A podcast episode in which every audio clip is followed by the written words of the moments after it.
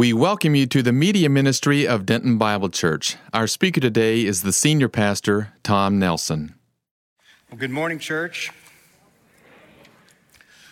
Uh, let's continue to worship our Lord through the preaching of His Word. Would you join me in praying? Father in heaven, I ask that you would prepare our hearts, God, and prepare our minds, Lord, to delight ourselves in your Word. I pray, Lord, if we've come in this morning, uh, maybe a difficult car ride on the way here, or we're coming in and our minds are on what lies ahead, the week, the challenges, uh, or just any kind of baggage, that by your grace that could be suspended even for this moment, because that is enough. And so, Lord, uh, posture our hearts for your word this morning. In Jesus' name, amen. Well, please turn to Proverbs chapter 14. And we are at that place where, basically from chapter 10 up into chapter 30, each verse in the Proverbs are a self contained thought where almost each verse is a, is a individual, complete statement in and of itself. And to be perfectly honest, it makes exposition a little bit challenging but every now and then you will find one that really strikes a chord. Uh, we were about a little over a month ago planning our church staff Christmas dinner, and the topic of dessert came up. And I'm sitting next to Pastor Calvin Clark, who is a diabetic, and he has to regulate his insulin through injections. And uh, he kind of leans in next to me, and somebody throws out a dessert, and he said, can't have that. And then another dessert was thrown out, and man, I can't have that either. And this kind of went on for a while, and then finally the last dessert was thrown out, and Calvin's eyes kind of lit up, and he said, I'll bring my shots. Proverbs often work like that. Each one is an individual dessert, but sometimes one will really resonate with you. And uh, and every now and then one will just kind of cut you deep or be a balm on your wound. And so as we go through that, think about that. Lord, what, what verse in just these few six would you have me? Uh, do you want one to hit me like a, a shot to the jugular? or would you have one kind of just, just wipe, just come across my entire person like birdshot? where the whole thing just uh, hits me lightly, one BB at a time. In verse one, we read, The wise woman builds her house, but the foolish tears it down with her own hands. Verses one through six in this Hebrew poetry, this wisdom poetry, uh, are all contrasting parallelisms. And so the parallel in verse one is we see two women. Uh, there are two houses. And the contrast is one woman is wise, the other is foolish. The contrast is one builds up her house, the other tears it down with her own hands. That word woman, the wise woman, is actually plural in Hebrew, making a literal translation the wisdom of women or womanly wisdom. And so, what is stated here in verse one is a kind of timeless fact or principle of wisdom. It's good to keep in mind that Proverbs are principles, not promises. Oftentimes, their application is determined on the context. And so sometimes it's wise to do this, sometimes it's unwise to do this, depending on the context. Correct a fool in this context, don't correct a fool in this context. And so they're timeless facts uh, of principles of wisdom. And here we see that this is a womanly principle, a principle of women. Now, it's interesting in Proverbs that you have Lady Wisdom and you have Lady Folly, and they're both described as having homes. Uh, the wise woman, or a wise woman, takes pain to build her house. She labors to build her house. She works to build and to fortify her home. This is a principle of womanly wisdom. We see in the New Testament, Paul brings this out. He says, I, I desire that young women would get married, that they would start families, and that they would care for their home. Now, if you have joined Club Crush the Patriarchy, I have just committed an act of violence and a hate crime.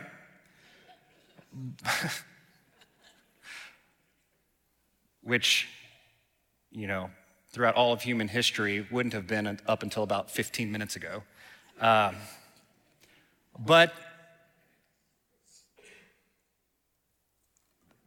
our worldview is far more extensive than that. We see that in Proverbs that this book of wisdom closes in chapter 30, 31 with Lady Wisdom personified as a mother, and not just as a mother who is keeping home, but she has at least 10 jobs. One could argue that there is no creature more industrious under heaven than a woman of wisdom. She has, not only does she care for her home, but she is an entrepreneurial spirit within her. And so, a wise woman and a wife is no more chained to her home than a bird is to its wings.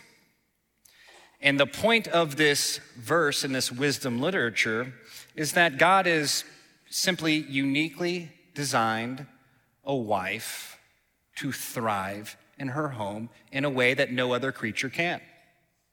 In fact, that really derogatory term, uh, housekeeper or keep house um, is actually the word oikodespotein. It's a compound word from oikos, meaning house, and from the noun despotes, where we get the word despot, often used derogatorily as a, uh, for a dictator, but in the Bible, Jesus is called a despotes. He's the master, he's the ruler. And so that really hateful word, keep house, I say that jokingly, um, is actually house ruler, house keeper, house master, the master of the house. And so, Paul's point here and in this text is that God has called the husband to be the leader of the home, but he has the God given responsibility to delegate that authority over to his wife. She is the house master. She is uniquely designed to do things he simply cannot do. And so, whenever I come into my house and I track mud through the floor, and my wife says, Husband, I say, Yes, wife. She says, You tracked mud through the floor. Indeed, I did. I was out in the mud. She says, No, you take your shoes off, and leave them at the door. Okay.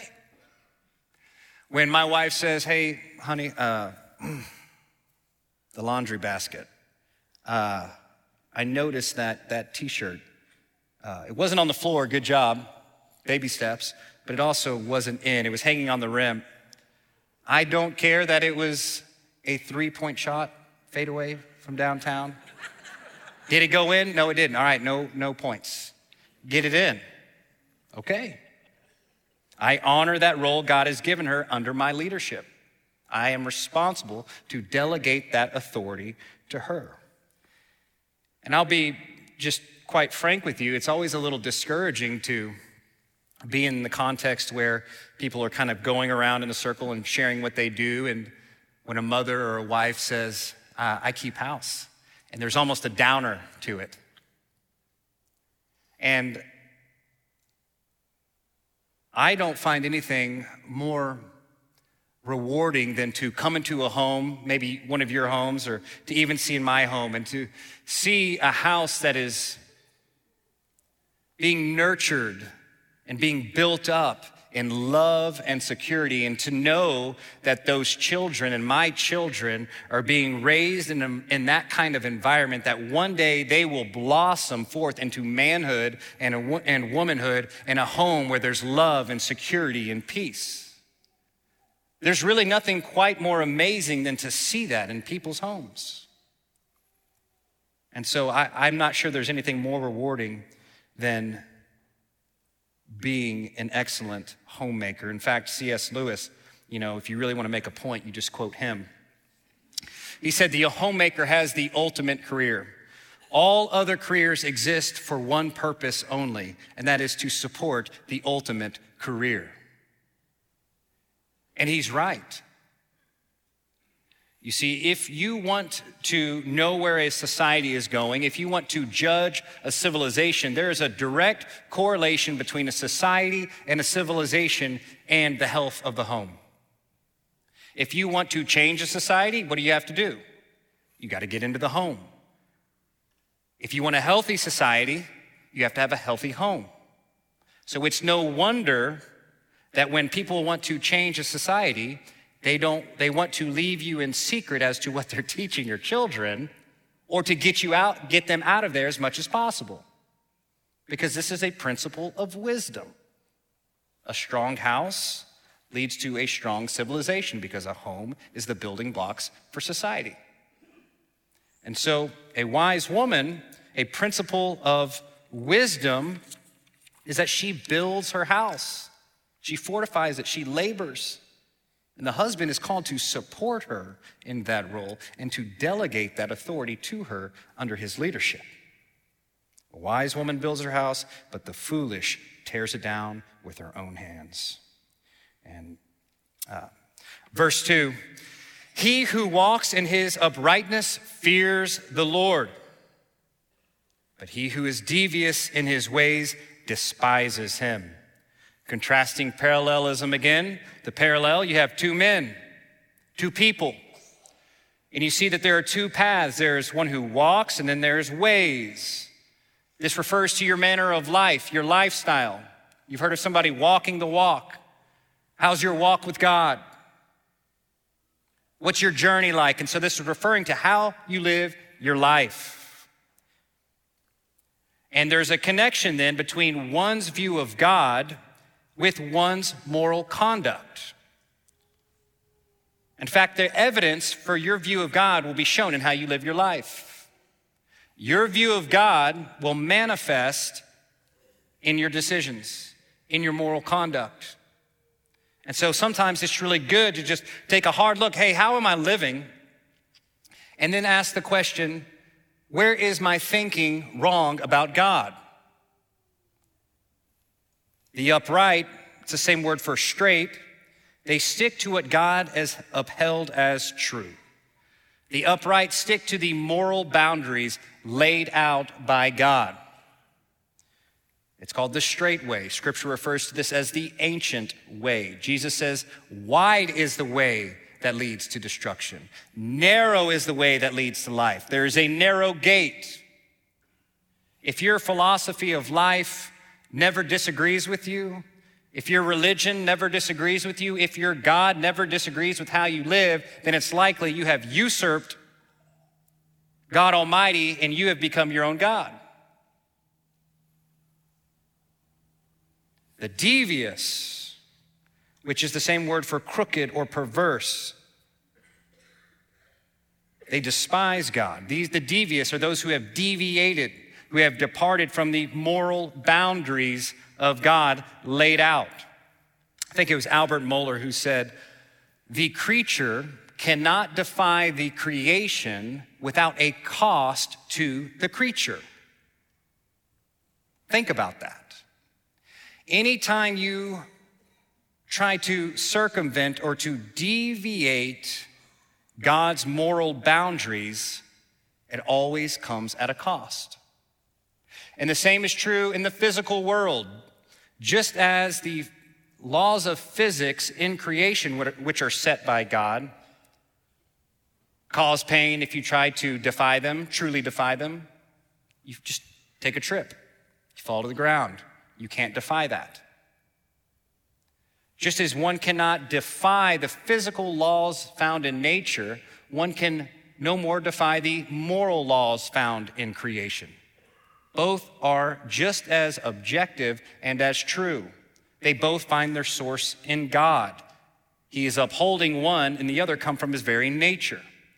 The physical laws of creation are just as concrete as the moral laws of revelation.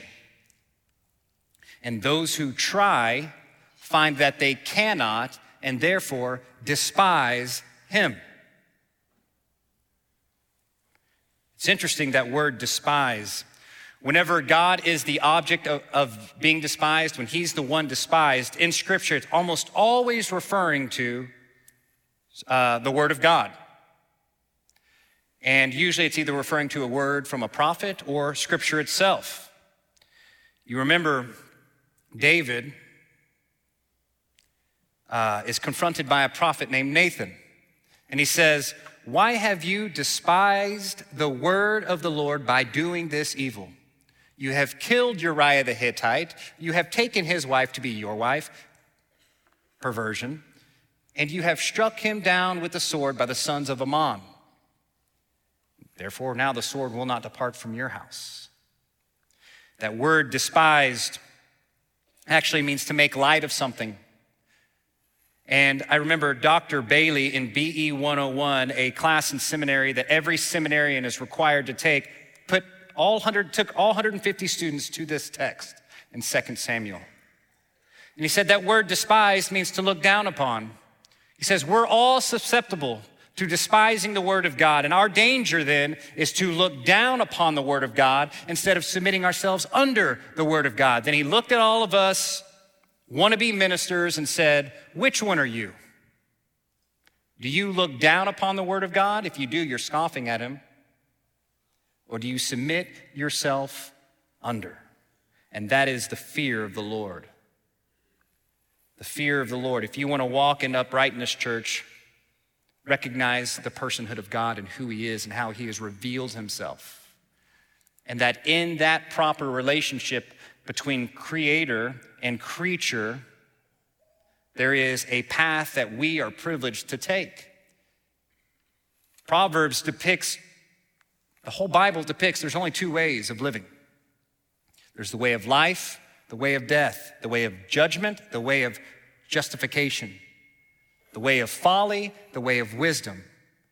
And by God's grace, we simply position and posture ourselves in a particular way before our Creator in order to walk in the upright path. And by His grace, He nudges us along and keeps us on the journey. And this is what it means to fear the Lord. Verse 3 In the mouth of the foolish is a rod for his back but the lips of the wise will protect them. Contrasting parallelism. The parallel, mouth, lips. This is referring to speech, the things that come out of your mouth. Our words are very important. Our words can be devastating. Hardly anything can cut deeper than words. Hardly anything can sting more than words. So we have two people both speaking. The contrast is one is foolish, the other is wise. One has a rod, which means pain, the other protection. And so the meaning is relatively clear in this verse. The foolish are going to be punished by what they say, but the wise will be protected by what they say. Now, it's interesting that word rod is not the normal word used for rod. In fact, it's only used one other time in the entire Bible. It's used in Isaiah chapter 11, verse 1, referring to the coming Messiah. Then a shoot, that's the word, the same word translated here for rod, will spring from the stem of Jesse. So this is referring to a prophetic, this is a prophetic utterance for when Christ comes centuries later that it begins now. This prophetic utterance will begin now, but will mature and come to fruition later. And this word for rod has the idea of a little sprig that begins to sprout and then grows to maturity, kind of like the prophecy begins and then comes to pass. And what this means, this word picture that there's uh, a rod in the fool's mouth, foolish is, the foolish is a rod for his back. The idea is that a fool's words will begin small, but then over time they will eventually mature and become an instrument for his own lashing. You've heard the figure of speech give them enough rope and they will hang themselves. And so here, it's kind of the same idea. Let a fool talk long enough, and eventually his words will become his own worst enemy. Can our words get us in trouble? When my wife was pregnant with our first child, she was, she was uh, beginning to get to that really uncomfortable place and, uh, in her pregnancy, and she was just so cute. And uh, we were so excited. There were so many unexpected things. And we decided to go out and eat uh, a meal to kind of relieve her and uh, me from having to cook. And it was a big deal because we, we don't do dates very often. Um, some will say because we didn't have money, others will say it's because I'm not romantic. Uh, and we, we went to this restaurant and it was pouring rain. And we had finished our meal, everything was going well. We we're walking out the door, I haven't messed up yet. And I'm holding the umbrella and it's, it's pouring rain. One of those where you, it's, you just step out and you get soaked immediately. And I'm holding the umbrella. And of course, objective number one is to shield my very pregnant wife from the rain. But you know, there's an objective number two, and that's to shield myself from the rain. But you, will, you know how whenever you're walking someone to a car and you plan on opening the door and then sliding in, there's that transition. You know what I'm talking about, right? It's where we both go from being under the umbrella to where she's getting in the car and she's only under the umbrella. And she is moving as fast as she can, which wasn't very fast. And she's getting herself in the car and then she she turns and looks at me and i'm just i'm holding the umbrella like this and i'm getting drenched. And she starts batting her eyes at me. And i can only think that you know maybe it looked like a scene out of the notebook. But she looks at me and goes you are so romantic and to show her how romantic i am i said get in the car. And she just went, oh. And I remember walking, no point in carrying the umbrella at this point in time. I remember walking around and thinking, you fool, she would, if you would have just kept your mouth shut, she would have thought you were actually romantic, which everybody knows is not true. Sometimes, if we just keep our mouths shut, uh, it was said uh, of President Calvin Coolidge that uh, he was a very reserved man. In fact, they called him Calvin Silent Coolidge. And one day they asked him why he was so silent, and he says, I have never regretted anything I didn't say. so true. But the lips of the wise will protect them. That word protect is the word shamar.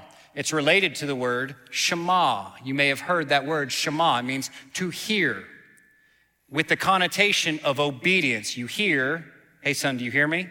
In other words, obey what I'm saying. To hear, literally, with the connotation to obey. Well, the word shamar means to see with the connotation to keep. And it's used of in many places in scripture, but of Jacob tending Laban's flock as a shepherd. And it's also used of uh, night guards watching the city. While everybody's asleep, the watchmen lay awake and, and protect the city. And so this words, or this word protect illustrates something. That wise words function like a shepherd and a guardian for those who use them. I used to listen to a pastor, and I know it's kind of corny, but he would say, we should all think wisely about what comes out of our mouth. And he gave this acronym for think, about thinking wisely. And he'd say, T, is it truthful? Not just partially true, Not just true facts that are rearranged to implicate something else, but is it full of truth? Good. H, is it helpful? Does it actually better the person for hearing it? Good, check. I, is it inspiring? Does it edify and lift them up? Yes? Okay, good, do it. N, is it needful?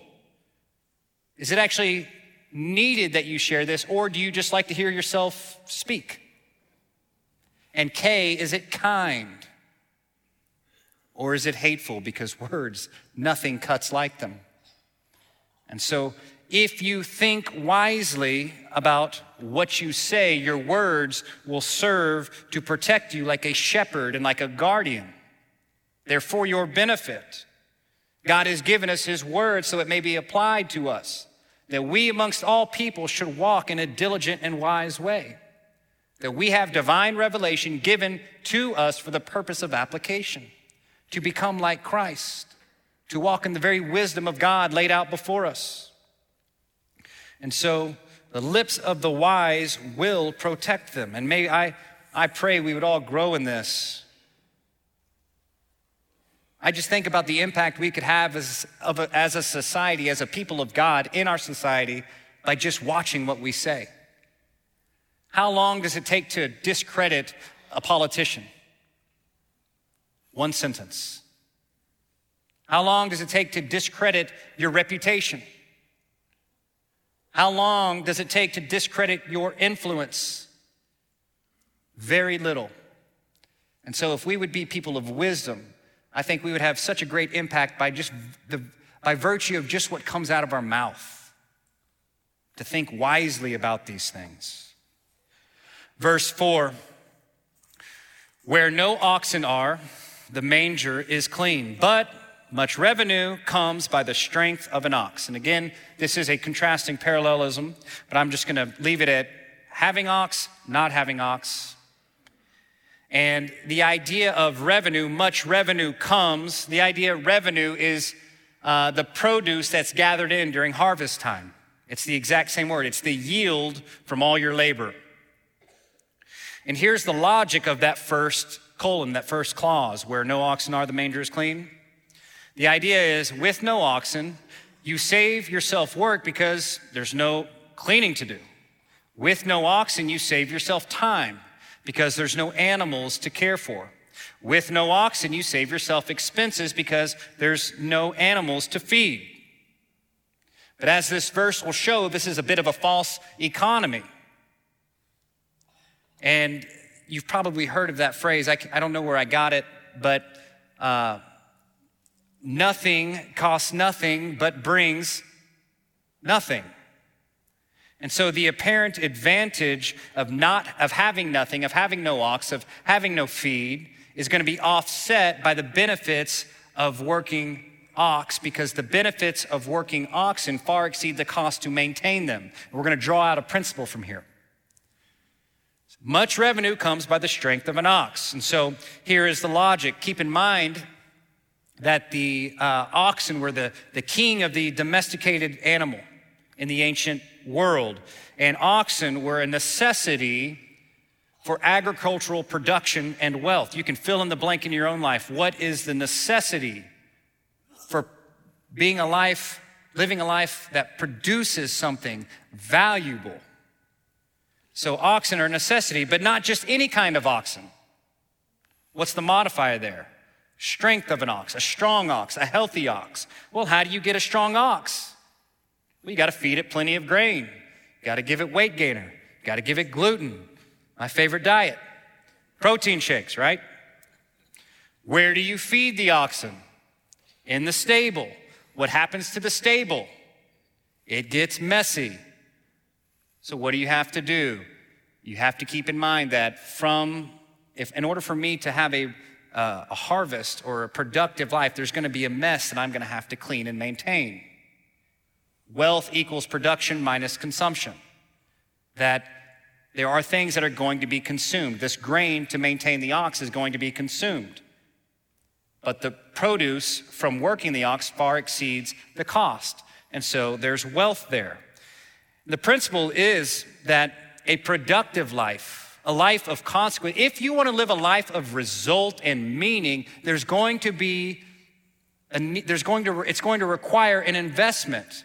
It's going to require an investment of your time. You're going to have to give up time. It's going to require an investment of your money. You're going to have to put in money. You're going to have to work and you're going to have to invest these things to live this kind of life. Oftentimes, Proverbs describes pursuing wealth as a good thing. And so, this is an encouragement to work hard. And it's, we're in an interesting place as a society right now. And, you know, I'm, I'm mostly, my context is limited, but I can draw from history. And I see that there is almost a, uh, a cultural malaise, a malaise over our people, a lethargy in our country right now. And so, of all people, we need to be those who invest our lives into things that produce an abundant harvest. There's an old Christian phrase in Latin, it's laboremus, and it means let us be doing. And it was a phrase when there was a time when like all Christians knew Latin. And this was a motto that Christians would say to each other let us be doing. Let us be doing. Let not us just be hearers, but let us be doing. Get on mission. Let's go. Get to work. And so the same can be true of the Christian life. That if you want to live a productive Christian life of influence, where moth does not eat and where rust does not cause to disappear, you're going to have to live a grace driven, diligent, and disciplined life. That if you want to grow in the Lord, it's going to take a little bit of discipline. If you want to grow in the Lord, it's going to take a little bit of diligence. If you want your kids to grow in the Lord, they're going to have to see it in you first. And so, but this is driven by the goodness of God. The more that God discloses himself to us, the more insight we get from him out of his word, the easier it becomes because our perception of who he is becomes more clear. And we're thinking, wow, how come I haven't been doing this my whole life? Tom has a great statement that I, he said in Young Guns, and I've, it's always stuck with me. He says, I've never gotten over my Bible. Think about this. You get over everything in life. Everything in life you can eventually get over. But there is something true because God's word is settled in heaven. The sum of thy word is truth. And so I can, I've never gotten over my Bible. And if you want to have a productive life that goes on, that means something in glory, you're going to have to get involved with people. And people are messy. Life is messy, but it's worth it because there's a great harvest. Jesus said, The harvest is plentiful, it's the laborers that are few. So let us be doing. Verse 5 A trustworthy witness will not lie, but a false witness utters lies. Okay, the parallel this is a legal setting. You've got two witnesses, both are speaking. The contrast here is one is trustworthy, the other is false. One does not lie, one lies.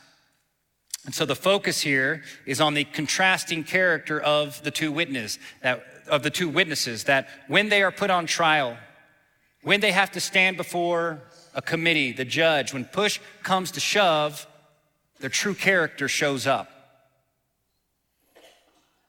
And so, a Christian, when tested, God willing, we never swerve nor deny the truth. Because we claim that there is the truth. We claim that Jesus is the way, the life, definite article, the, the, the, not a way, a truth. And so, may we be above all else a kind of people that, if you don't believe the message, at least believe in our witness. And what's interesting about this verse 5 is the arrangement of the verbs. The verbs kind of call our attention, and the main focus in the first clause, a trustworthy witness will not lie, is the verb will not lie. That is actually, in Hebrew, it literally says, uh, will lie not. The verb is will lie, not, modified by not. So will not lie. And that is the action, the main action of a trustworthy witness. This is what a trustworthy witness does. But what's interesting about the false witness, but a false witness utters lies. The main action is not lies, it's what comes out, utters. It's the word that means breathes out. That's the verb there. That's the action of the false witness. And it means to blow or to breathe out. And the picture being drawn here is that this is the natural function, like one just breathes in and breathes out. This is the natural function of a false witness when put on trial. When the pressure comes, this is what happens. He breathes out lies, one lie on top of another. There's a movie that came out in the 90s, and it had this interesting kind of famous line, and it goes like, The best lie the devil ever told was that he doesn't exist, or is that he doesn't exist. And you find that in the movie, the character is the figurative devil. And I'll let you do your research if you want to know the movie. Um, and the movie closes out with this person in the office of a detective being grilled with questions. And he's got an answer for everything. And it, you're just like, wow, this guy is brilliant. Because you know it's not true and you realize at the very, very end of the movie that his entire story was made up. And the way he was able to make it up so brilliantly was that he was just looking around at things in the office and stringing together a story by what he saw. He saw a poster and there was a word in the poster. He saw a book title and there was a word in the book title. And he made a story out of that. It'd be something like this I'm standing there in front of the detective and he says, Well, what were you doing on the night of whatever? And I look up, kind of look around me, and I, uh, I was, I was at the movies. Oh yeah, why were you at the? I saw the big screen. So, uh, what movie were you seeing? That's a likely story. What were you watching? Sister Act. Two. Oh, yeah? Well, what's that about? What color's your shirt? Blue? I really don't know what it's about. I was too distracted by the lady in the blue shirt in the front row. And he just goes around. What were you doing that day? He sees the instruments. I was uh, auditioning in a band. Oh, yeah? What band? The Kin Dolls. You know, what were you wearing? Uh, my Sunday's best. And you know, and he just fabricates this story, and it's one lie on top of another lie. That when he was confronted by an authority and put under pressure, it wasn't truth that came out, but he was breathing out lie after lie after lie after lie. And Jesus speaks to this in Matthew 7. He says, Every good tree bears good fruit, but a bad tree bears bad fruit. A good tree cannot produce bad fruit, nor can a bad tree produce good fruit. You will know them by their fruit. And so we are going to be known, our character as believers who claim to follow a king who will return again, our character and our witness will be known in effect by what we say. And even more so, when push comes to shove, when things get tough, what is going to come out of our mouths? A trustworthy witness, a Christian, will not lie. May that be our resolve. God, help us when we do to be quick to confess, to come back to you, to look to the cross. But man, may we be a people you may not like us, but one thing's for sure they're going to tell you the truth. I say amen to that. Verse 6 A scoffer seeks wisdom and finds none, but the knowledge is easy to one who has understanding. Contrasting parallelism.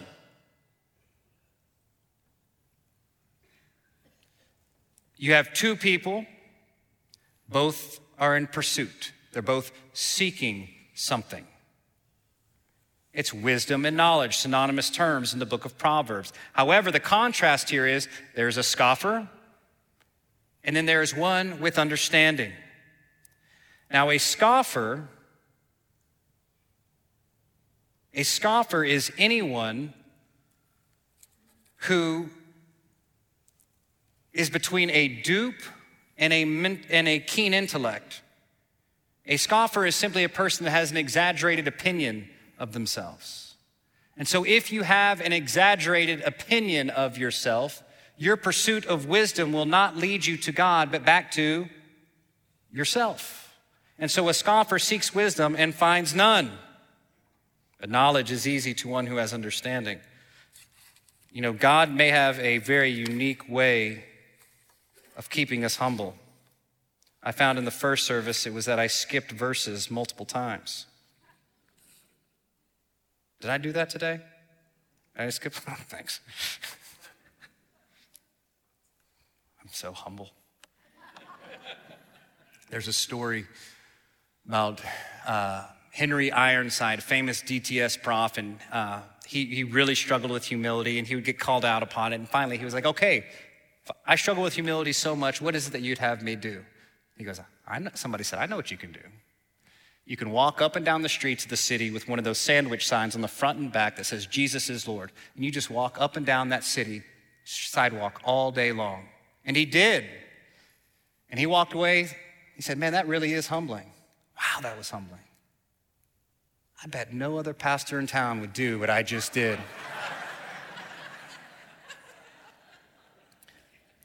Jesus said, I thank thee, O Lord. I thank thee, O Father, Lord of heaven and earth, all creation, everything that can be known, because he is Lord who is created. I thank thee, O Father, Lord of heaven and earth, that thou did hide these things from the wise and intelligent and did reveal them unto babes.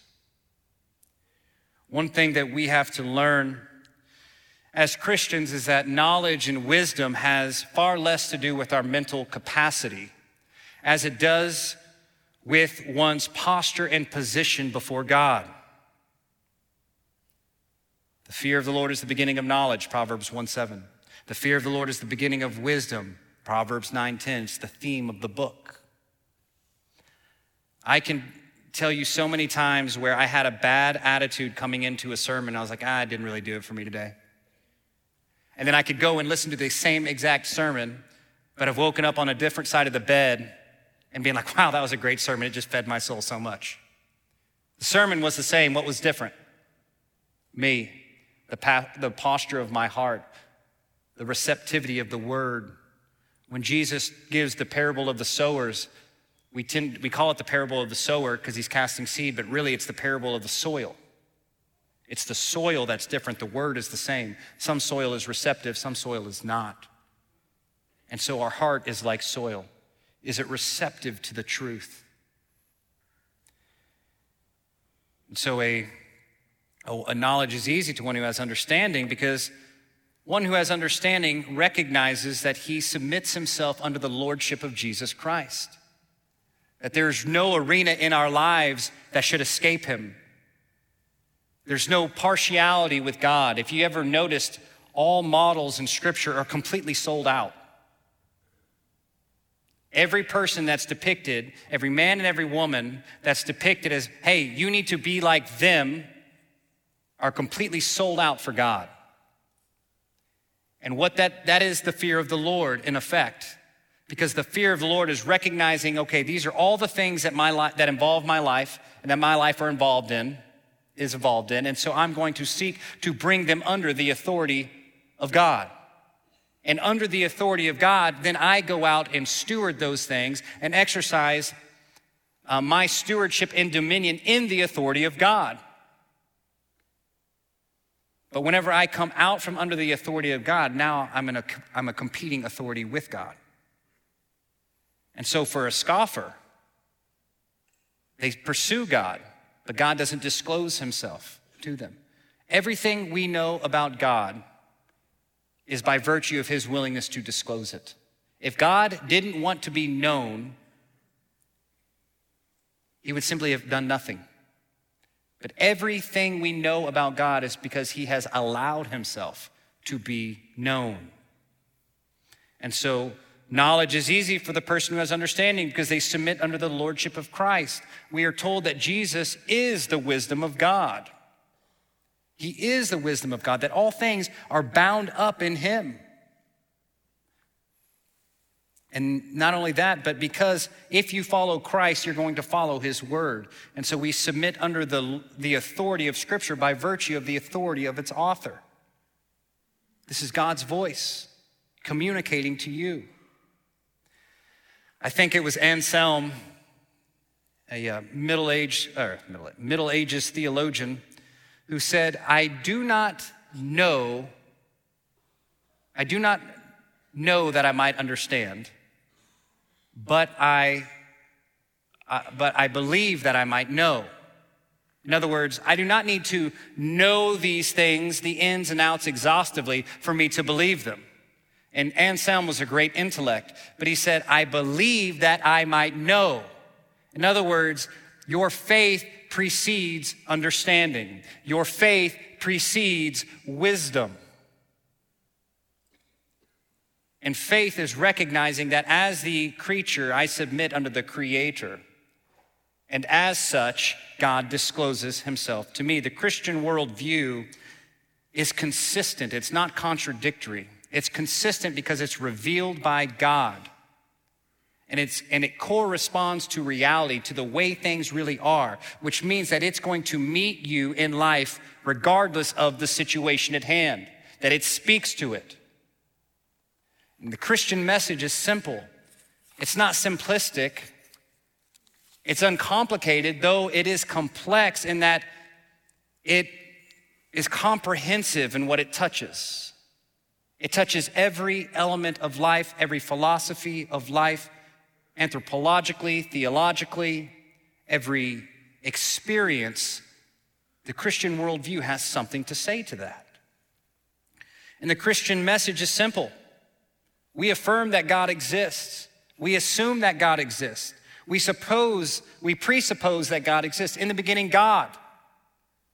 For us, it's not a subject of debate, though we can have reasonable argumentation for why. But in the beginning, God was, and then He created, and He created all things, all things good. Well, hold on. When I look around the world today, I, I don't see a I see some good, but I see a whole lot of bad too. When I turn on the television today and I watch the news, I see a whole lot of brokenness. When I look at our polit- political system, I do not see good, I see brokenness. When I get on social media, I see the devastation in people's lives, the brokenness people are experiencing, the suffering. When I look at the family, I, I, see brokenness. When I take a good look at myself, I say, I am broken. So, if God created all things good, how come there is so much brokenness in the world? How come I see brokenness everywhere? The Bible says that this brokenness is the result of sin and that this sin goes all the way back to Adam and Eve in Genesis chapter 3 and has been inherited and passed along to every single human who has ever lived since. And that because we are born into this sin, we are born into a place of separation from a holy and righteous and just God. And as such, we are placed under his judgment. We are born rebels against him by nature. And so the world is broken, but we have a good God, and He's a good God because He's provided a solution to the sin problem. He's provided Jesus Christ the solution, not only to the sin problem, but to all history. Everything is going to be summed up in Him. All wrongs will be made right. And that we're told that this sin issue that keeps me separated from God is resolved in Christ by turning from not trusting in Jesus and turning to trusting in Jesus. And scripture says when a person does that, they are given a new life.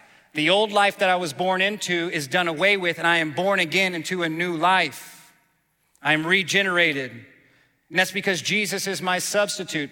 Because God is just, He's going to judge sin. If He didn't, He wouldn't be a good judge. He wouldn't be a good God. So my sin has to be dealt with. Now I can stand before God on my own behalf and on my own merit. It is appointed for man to die once, then the judgment. Or I can take God's solution to the sin problem and Jesus can stand in on my behalf and his holy and righteous and perfect life, who fulfilled, who perfectly submitted himself under the authority of God, who perfectly fulfilled the word of God. The benefits of such a life can be now imputed into me by faith, as if I lived the life Christ lived. It becomes mine. And God's wrath for my sin was placed on him, so it's dealt with. And then I am told I'm justified, that I'm given a new status before God. I have a new position before this holy and wonderful God. And it is all an act of God's grace. It's not something I can earn. It's not something I do by good deeds. It's something that I simply receive. The only thing I can contribute to my salvation is the need. I need to be saved. And the channel of that grace is faith by trusting that this is what Jesus did. You look at Jesus in his earthly ministry as king. He proclaimed, Repent, for the kingdom of God is at hand. It's at hand because he is the king, and he went around and he healed the sick. He touched the untouchable. He loved the unlovable, the unloved. He raised people from the dead.